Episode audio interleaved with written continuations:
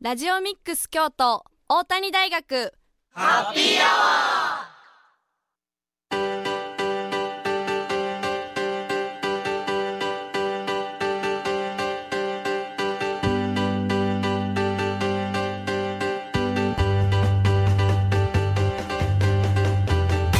ー FM870 ラジオミックス京都。ここからは大谷大学ハッピーアワーのお時間です。これから19時50分まで大谷大学でまちづくりを学ぶメンバーが大学周辺の楽しくて役に立つさまざまな情報を皆様にご紹介いたします。またこの番組は再放送もお送りしています。木曜日の午後11時からと週末土曜日曜の午後10時から再放送しているのでそちらも合わせてお聴きください。皆さんこんばんは。本日のパーソナリティは3回生の松倉ひろとと2回生の田村ゆりかと教員中澤清隆です。よろしくお願いします。よろしくお願いします。はい僕たち大学生、はい、今定期試験中なんですけど、そうですね。もうあと1週間もないぐらいかな、うんうんうん、で終わって夏休みに入るんですけど、はい、田村さんはなんか夏休みの予定とかありますか？夏休みはですねあのまだ細かくは決まってないんですけど、はい、あのー、神戸とか名古屋に友達と、まあ、コロナ対策をしながら行きたいなっていう話はしてますね。なんか夏っぽいこととかしたりするんですか？夏は、えっと、バーベキューやります。いいね。楽しみですね。バーベキュー久しぶりなんですけど。そうやな。これまであんまりできひんかったりしてたもんな、はい、めっちゃ久しぶりに披露もしようかなって思うんやけど松倉さんはどうですか、えーまあ、はっきり決まってはないんやけど、うんうんうんうん、なんか自然に囲まれたいなと思って友達となんかキャンプ。おキャンプ。いい、ね、行こうかなみたいな。話の、まあ、相談段階ではあるけど、はい、行けたらいいなぐらいでキャンプですね。でも旅行も旅行も行きたいなってどっか関西から出てどこかとかあるんですか？希望は。僕も名古屋大好きなんでお名古屋久しぶりに行きたいなっていう希望は、いっぱいですし名古屋も。確かに、まあ、皆さんもねちょっと対策をしながら楽しんでもらいたいなって思います、はい、番組では皆様からメッセージもお待ちしております。メッセージは番組公式ツイッターのアカウントまでダイレクトメッセージをお願いします。ツイッターアカウントはアルファベットすべて小文字できたきたアンダーバー大谷ですまた Facebook ページもありますのでそちらもご覧ください。それでは1曲お送りします。太田裕美で「木綿のハンカチーフ」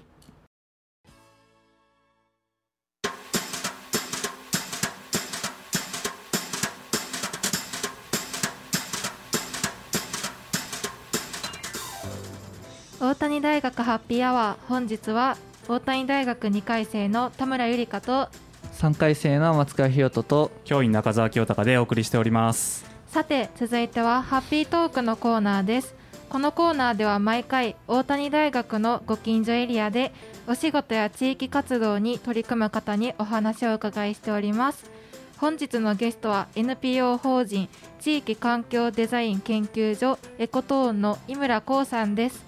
井村さんには今月開催した祇園祭りごみゼロ大作戦のボランティア活動についてお話をお伺いします。こんばんは。こんばんは。よろしくお願いします。お願いします。お願いします。お願いします。はい。ではまず祇園祭りのゴミゼロ大作戦っていうのがあると思うんですけど、はい、それは一体主にどういった活動なのかお伺いしてもよろしいですか？はい。えっとですね祇園祭り、はい、京都であるお祭りなんですけれども、はい、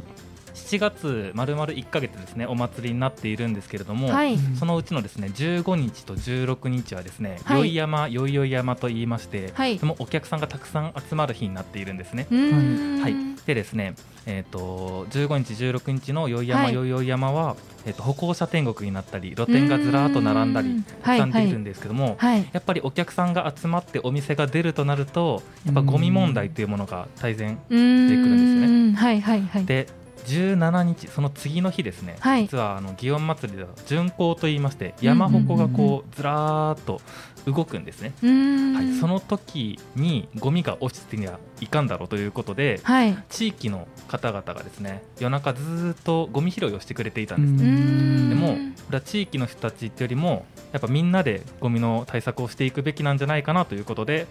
始まっているのがこの祇園祭りゴミゼロ大作戦となっております。おなるほどなるほどなるほど。今年の巡行ではどれぐらい結構綺麗な状態で行われましたか？地域の方からお話を聞く限りだと、はい、まあそのコロナ禍もあってずっとできてなかった部分もあったんですけども、まあ以前と同様にですねゴミがない状態で巡行ができたよっていう話をお伺いしております。うん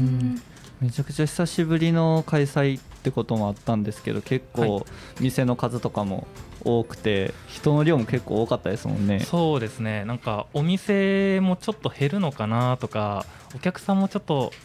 足数が減るのかなと思ったんですけどそんなこともなくすごい盛り上がってたなっていうのが体感ですね。うん。これまでには、えっと、どういった活動をされていたんですか、ゴミゼロは。そうですね、えっと、はい、ゴミゼロ大作戦自体は2014年から始まっているんですね、はい、それまでですね2013年はゴミの組成調査をしてたりするんですけども、えーと、ゴミゼロ大作戦が入ってですね、はい、実際にゴミの数はとても減っております、で60万トンとか50万トンとかはい、50トン、60トンぐらいのゴミがあったんですけども、えーと、2013年から2014年にかけて初年度ですね。に関しては55トンから34トンぐらいまでの減量に成功しております。でそれ以外の年もですねなんか雨の日だったり平日土日とかあったりするので、お客さんの数もまばらなんですけども、はい、まあ、例年よりかはゴミはたくさん集まって回収できているという結果が出てます。うんと、ではこれまでの活動で、えっと、エコステーションでのリユース食器の回収やゴミの分別回収などそれはどういった成果がありましたか？はいとですね、はい、このゴミゼロ大作戦の前にちょっとこのリユース食器という話はしてなかったんですけども、はい、このリユース食器というものを我々エコトーンという団体は所有しております、うんうんうん、このプラスチック製の食器なんですけれども、はい、えーと、とてもこう高の洗浄に耐えれる食器になっております。でですね、これを何万食分っていうふうにいろんな形の食器であったりカップだったりを我々は所有しておりまして、例えば一つのイベントにその食器を導入してですね露店だったりお店にお渡ししておいてこれで飲食物を提供してよねっていうふうにお伝えしておいてお客さんがその食器に入った飲食物を購入してで食べ終わったものを我々がまた回収して持って帰って洗浄して消毒して梱包してっていうことを続けることでいろんなイベントでその食器一つだけでそもそもゴミが出ないようにできるというものがこの粒子食器なんですね。はい、でその粒子食器を実は祇園祭りゴミゼロ大作戦でも導入しています。はい、これが一つその食器を導入しているのでもう一つが、はい、えー、とこのエコステーションと呼ばれるこの、はいゴミの回収をするスポットですね、うんうんうん、を、えーと、広く展開してます。で祇園祭であったりその他のイベントではこのエコステーションに粒子食器を返してねっていう風にしているので、はい、このエコステーションはゴミも回収するし粒子食器も回収できるという素晴らしいスポットになってるんですね。はい、でですね今年は、はい、えーと、エコステーションが77箇所、はい、祇園祭の15日16日の期間では展開していました。やっぱりですねゴミの集まる場所と集まりにくい場所もあったりするんですけども、はい、まあ、一日中やってるのでやっぱ夜にはやっぱりこっちが集まってくるなとかいうのをなんか久しぶりにやってる感覚が僕もあったのでそういえばこんな感じだったと思いながら、ね、ハラハラドキドキしながら、はい、当日は迎えていました。はいではえっと今年の祇園祭のゴミゼロ大作戦の活動について、はい、あのー、2年間前菜の宵山とかこれ先祭りやな。先祭り すいません、うん、先祭りの宵山であったり、うん、山鉾巡行巡行巡行。巡行がなかったとされてるんですけど今年は3年ぶりに開催されたということなんですけど、はい、どういった活動をされていたのか、はい、教えてもらってもはい、大丈夫ですかね？2019年までは普通に活動してたんですけども、そもそも僕はこの祇園祭ゴミゼロ大作戦の中でどういう立ち上げをしてるかっていうと、うん、あのボランティアさんだったり、はい、ボランティアさんが当日もう1000何人とか2000人ぐらい集まってくれるんですね。2日間で延べなんですけれども、はい、その人たちと事務局が実は、ね、10人ぐらいしかいなくてこの我々がこう伝えたいことも広く伝えにくかったり当日やっぱ身近に寄り添えないところが多いので、はい、それを解消するために事務局とボランティアのさんの間にですねボランティアリーダーというものをセッティングしてます、はい、そのボランティアリーダーさんがね毎年100人ぐらい集めようということでやってるんですけども、はい、そのボランティアさんであったりボランティアリーダーのコーディネートを僕井村はやっております。はい、はい、でですねえーと、一昨年去年はですねあの規模をだいぶ縮小して、うん、もちろんあの山鉾の巡行とかもなかったので、あの2時間、3時間ぐらいゴミ拾いをしようぐらいの活動で、はい、こうでも祇園祭りゴミゼロ大作戦なくしたらだめだなという意思は我々団体でもあったので、規模を縮小してでもやろうということでやっていました。で今年はですねあの久しぶりに再開だということだったんですけども、はい、あの初めてですねあのボランティアリーダーも100名集まりまして、でですねえーと、ボランティアさんも2000名以上の方が延べで集まっていただいて、はい、しかもちょっと面白かったのは、はいはい、だいぶ早い段階でボランティアさんが集まったんですね。はい、でリーダーも、はい、えーと、最低ラインはもう1回目の締め切りではもう余裕で超えててあとなんか10人9人ぐらいかなっていうところでちょっと二次募集をしたって感じだったんですけどもやっぱり皆さんこううずうずしてたのかな。と皆さんやっぱボランティアもやっぱ学生さんも多いですし、はい、社会人の方も多いんですけども地域の方もやっぱりこう参加したくて仕方ないみたいなところだったのかなと思っていました。はい。割合あはいそれでいうと、はい、実は今パーソナリティのお二人も当日ボランティアで参加してくれてて、はい、田村さんは一般のボランティアで、はい、一般で参加させてもらいます松倉君はねリーダーでね、はい、研修からずっと参加してくれてて、うんうんうん、なんかちょっとお二人にもお話聞いてみたいんですけど、はい、なんか先松倉君からしようかな、まあ、研修多分多かったし、はい、大変だったところもあったと思うんですけどどんな感じでした？今年ボランティアは。えっと、研修として、まあ、何回か本番前に行わせてもらって実際本番は8個か9個ぐらいその祇園祭行われている中で分けられるんですけどその1つのエリアの中のサブリーダーってものをさせてもらって、はい、2個トランシーバー持つんですよ。で両耳で自分のエリアの人らの話聞いたりとか本部の人の話聞いたりとかでめちゃくちゃ大変やったんですけどまあやっぱり参加する側やったんでこれまでは、はい、祇園祭に支える側というよりは参加する側でやったんですけど支える側の裏側を知ることができて、うん、貴重な体験させてもらったなって思ってます。よかった。ちなみにそのダブルシーバーをさせたのは僕なんですけど 彼もボランティアリーダーやったんですけど、はい、そのシフトを組んでたのが僕で、まあ、事前にこうエリアがいくつか分かれてるので、その中でこう頭を張れるリーダーが23人いるんですけどもその中で僕は彼をバスさせて。じゃあトランシーバー2個は3人ぐらいしかいないってことですか？エリアごとに2人ずつぐらいいる感じですね。でエリアが8個あるのでああで選ばれたと松倉さんは、はい、選んじゃいました。うわおめでとうございます。田村さんははい。田村さんは今年2回生でボランティア来てましたけど、はい、当日はどんな感じでしたか？当日。えっと時間がちょっと来てしまってますので、ね、私のは後半に。お話は後半にさせていただきたいと思います、はいそれではここで1曲です。ミセスグリーンアップルで青と夏。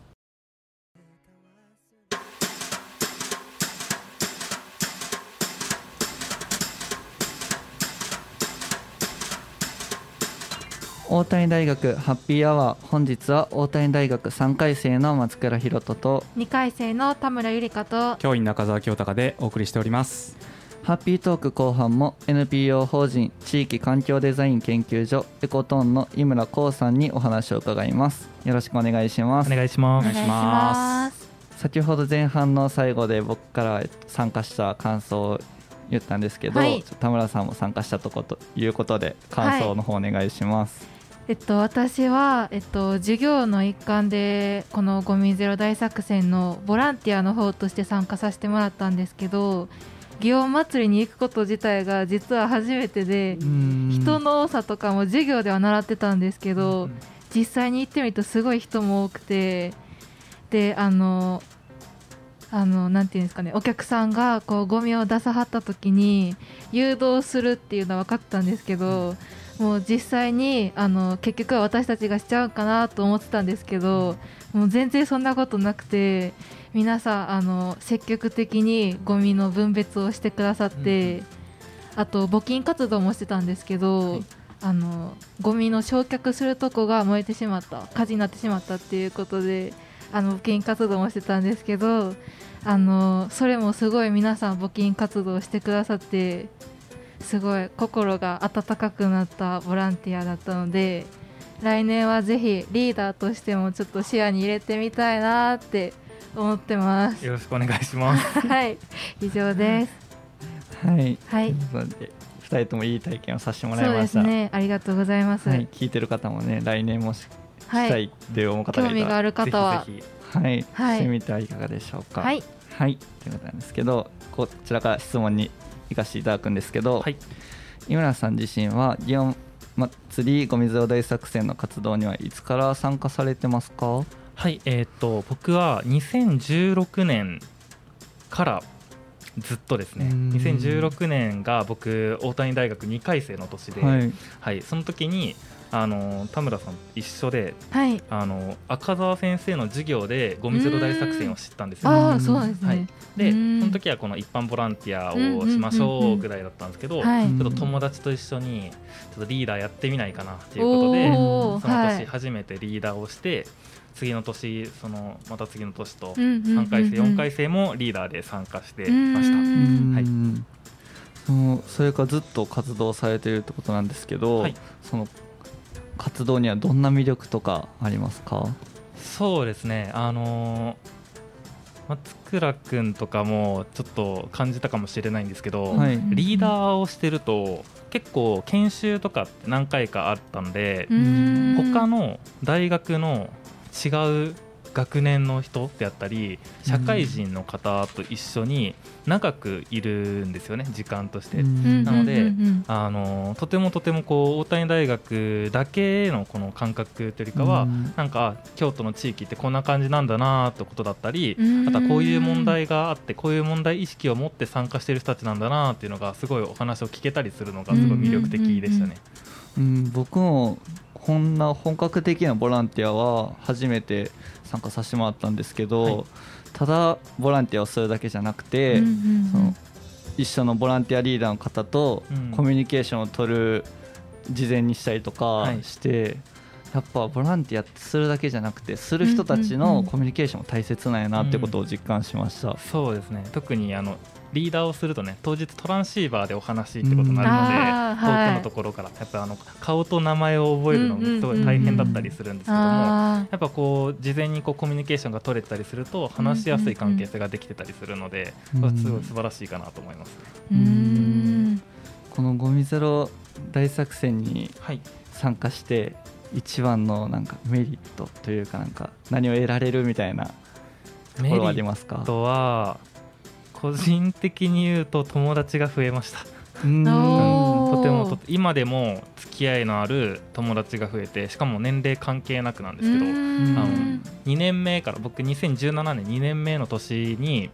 あのもう一回するか悩んだんですけど、その時誘ってくれたのが同じ大学の大谷大学の先輩の2人だったんですけど、あの先おとといも一緒に遊んでたんで、とてもとてもこう仲がこうギュッと詰まった友達が増えたかなっていう感じですね。確かにそうですね、うん、2日間祇園祭りあったんで、はい、2日間やったらやっぱり仲が深まったんで、うん、とてもいいことだと思います。ありがとうございます。井村君の場合は特にね、あのそれ学生時代のよかった友達増えたってのありましたけど、まあ今ここで働いてるっていう意味では、そうですね。就職につながったっていう。就職先ができたっていうのがとてもあの2018まで学生で、2019年からも事務局として入ることができて。しかもあのやってみたかったボランティアコーディネートっていうところにつけれたのでそこはとても魅力があったかなと思います、はい。ね、そういう意味では学生の時と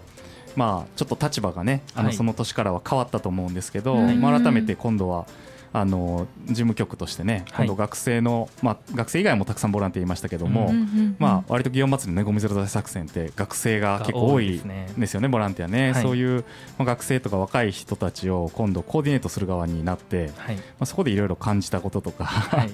どんなものがありますか？やっぱり、えーと、学生さんはなんか今年はどんな感じなのかなっていうのがすごい探り探りだったんですね。やっぱコロナでっていうのもあったし、はい、あとはこのこの学生さんがやっぱオンライン授業とかに慣れてしまってて、あの現場に出るみたいなことはやっぱためらいがちだったりするのかなであったりそこが逆に魅力的なのかなっていうのが本当に全然分からなかったんですね。なのであのボランティアリーダーと一般ボランティアさんをこう募集するにあたっていろんな大学の授業の広報をさせてもらったんですけど、はい、割と皆さんこう目をキラキラしていたりそれもやっぱリーダーが100人集まったのにつながってるのかなと思う感じでしたね。やっぱりこう京都の祇園祭りをきれいにしたいみたいなところはやっぱ若い世代もあるのだなって思ってすごい嬉しかったです。やっぱりこの活動っては、まあ、参加してみて分かったんですけど、僕もその先生に紹介赤澤先生の紹介でやってみようかなって思ってしたんですけど、はい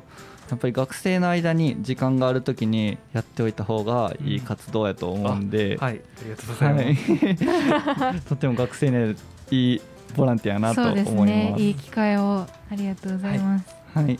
ということでいろんなことをされてるということなんですけど、はい、今後はどのようなことに力を入れていきたいですか？はい。えっと実はですね我々エコトーンという団体はあの6月中旬にですねあの、事務所がですね、はい、あの近隣住宅のもらい火でですね全焼いたしまして、はい、今立て直しにこう力をすごい入れているところなんですけどもそれとプラスでやっぱりコロナがちょっとこう対策も練られてきてイベントが増えてきたんですね、はい、で我々はこうイベントのゴミをなくそうみたいなこともしているのでどんどんどんどんイベントが増えてきてちょっと仕事が忙しくなってきてる時期ではあるんですけれどもちょっとここは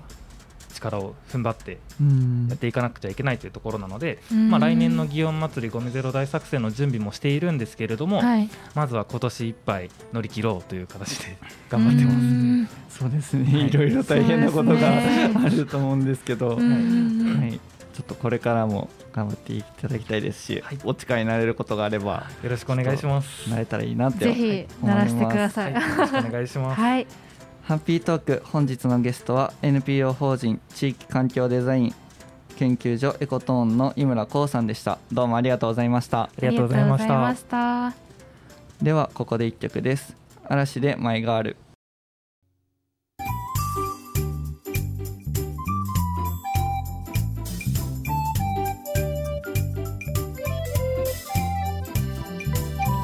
大谷大学ハッピーアワー。本日は大谷大学3回生の松倉弘人と2回生の田村ゆりかと教員中澤清隆でお送りしております。続いては地元ニュースでおしゃべりのコーナーです。このコーナーではこの1週間新聞やネットで見つけた北区上京区に関連するニュースそして地域の皆さんからいただいた情報から話題をピックアップし学生パーソナリティと赤澤先生でおしゃべりするというコーナーです。本日のお知らせは2件です世代1件目田村さんお願いします。はい。1件目は紫湯パンダ湯開催のお知らせです。北区の紫湯では昨年も好評だったパンダ湯を7月20日より開催しております。パンダ湯は絵本作家ツペラツペラさんの人気作品パンダ銭湯を再現したものです。玄関にはパンダ湯と書いたオリジナルののれんを掲げ立板縦看板縦看板すみません。縦看板型のパンダ親子を入り口に並べています。記念撮影の際にはカチューシャとサングラスを借りてパンダになりきって撮影も楽しめます。入浴料450円のほかボディーソープシャンプー貸しタオル貸しバスタオル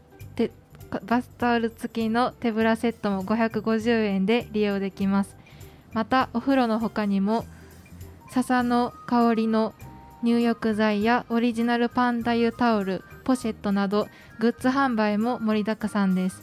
紫湯パンダ湯は現在開催中で9月4日まで月曜日はお休みとなっています。詳しくは紫湯のツイッター、フェイスブックをご覧ください。以上紫湯パンダ湯開催のお知らせでした。ということなんですけど、はい、えっとパンダ銭湯でパンダ湯にはあのなんかアイテムが、うん、あのアイテムを探すみたいな、えー、宝物探しみたいなのがあるっぽいんですけど、すごい。なんかこれやったらちっちゃい子供とか家族連れの方でも楽しめそうやなと思いますけどね。なん。か実際なんかこれまでの開催で、はい、これなんかいつもより家族連れのお客さんがめちゃくちゃ急増したみたいなやつを見てやっぱりそういうのがあったらちっちゃい子とか、まあ、絵本がモチーフっていうこともあるし、増えるんやなって思ったからぜひ家族連れの人とかも楽しめるから行ってみてほしいなって思いました。はいインスタ映えにもなりそうですね。カチューシャつけて。写真 そうですよ若い子にも人気だと思いますね、うん、なんか結構年齢いろいろな方が撮ってたんで恥ずかしがらず。老若男女みんな撮ってほしいですね。上げてもらって。そうですね、はい、SNS で広めていただいたらい。いなって思いますはいそす。ね、それでは2件目いきます。2件目は8月6日土曜日7日日曜日開催の大谷大学オープンキャンパスのお知らせです。大谷大学では自分を見つめるリアルを見つけるをテーマにオープンキャンパスを開催します。当日は大学説明会をはじめ入試対策ミニ講義個別相談など皆さんの聞きたい知りたいが体験できるプログラムを多く用意しております。またミニ講義では各学部の講義が開催されているので大谷大学生になった気分で授業を受けることができます。在学生や教員と語り合って大谷大学の雰囲気を思う存分味わってみてください。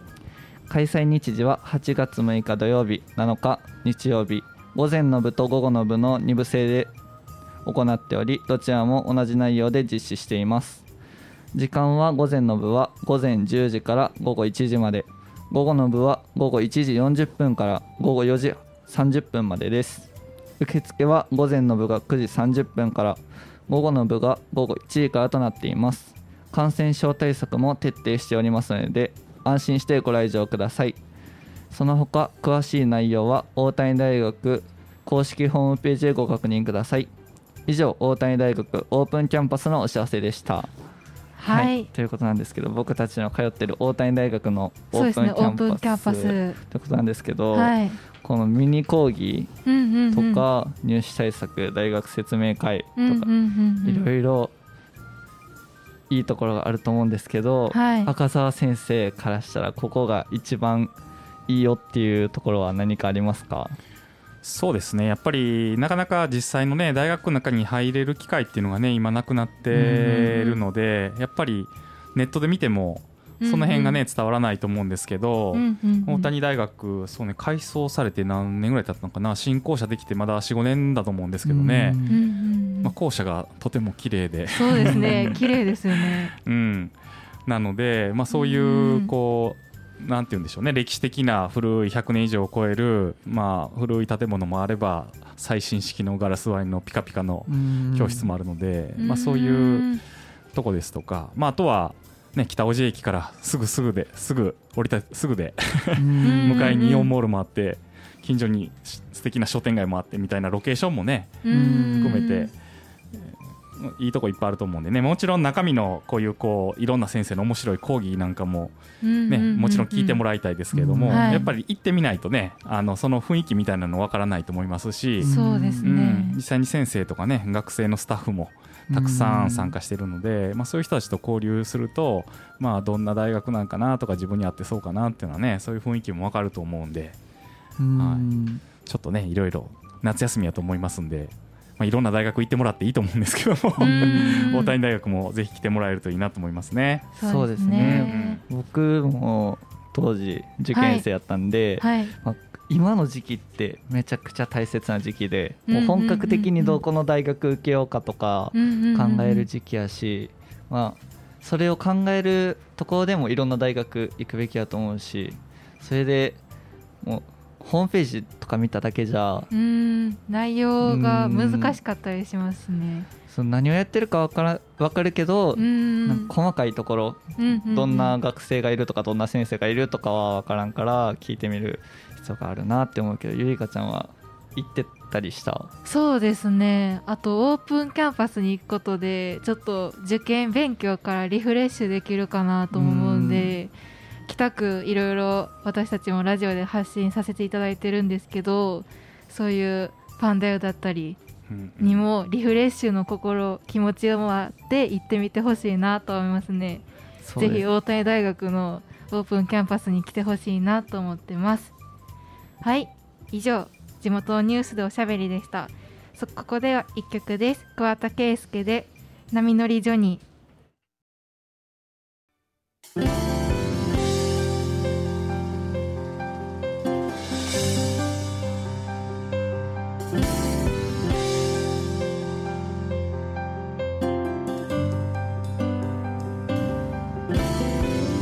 大谷大学ハッピーアワーエンディングのお時間です。はい、はい、もうちょっと最近の気温はめちゃくちゃ暑くて。暑いですね。梅雨明けたんですよね。え明けたと思います。最近雨じゃないですかめっちゃ。そうやなジメジメしてますよね。そうやなめっちゃジメジメした暑さで。でも空見るとああ夏の雲やなって感じる。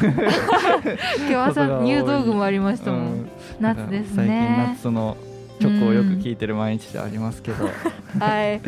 はい、オープニングではねもうちょっとで夏休みって話したんですけど、まあ、前期がもうあと少しで終わるということなんですけど、はい、前期の授業で大変やったこととかありましたか？私は英語ですね。あ英語ね。あ2回生は英語あるんですけどまだもう毎週予習の宿題を出されてそれを必死にやってもう勉強が大変でした英語が一番。英語は高校の時から苦手やった。苦手好きな方ではあるんですけど、うん、やっぱ週2回やるっていうことで予習する時間もなかなかないしもう大変でしたね。なんか大学の英語って座学っていうより発表とか多くない？なんか発言することが多いイメージだから高校の勉強とはなんか違う。そうですね。一味違うっていう、まあ、自分も大変やったなっていう記憶に松倉さんは、はい、そうやな。大変やった。やっぱりちょっとこの3回生から卒論のことにちょっとずつ手をつける時期で、決まりそうですか？2万字書くってなると、テーマ考えるのがめっちゃ難しくて。あそうです、ね、やっぱそれが大変やなって思ったけど逆に楽しかった思い出とかありますか？授業で。楽しかった思い出ですか？やっぱりさっき言ったゴミゼロに行けたことですかね。もう実際に教室から抜けて何か活動できるっていうのがあのその授業しかなかったのでやっぱボランティアとかさせていただいていい経験ができた授業やったなと思います。やっぱりボランティアとかって何かきっかけがないと、そうですね。なかなか行こうっていうのにもならないですし。まあ、ちょうどいい授業でいい機会をもらえた、ね、いい機会をもらいました。ありがとうございます、はい、じゃあ後期も頑張りましょう、はい、大谷大学ハッピーアワーいかがでしたか？今夜のお相手は3回生の松川博人と2回生の田村ゆりかと教員の赤澤清隆でした。それでは皆さんさようなら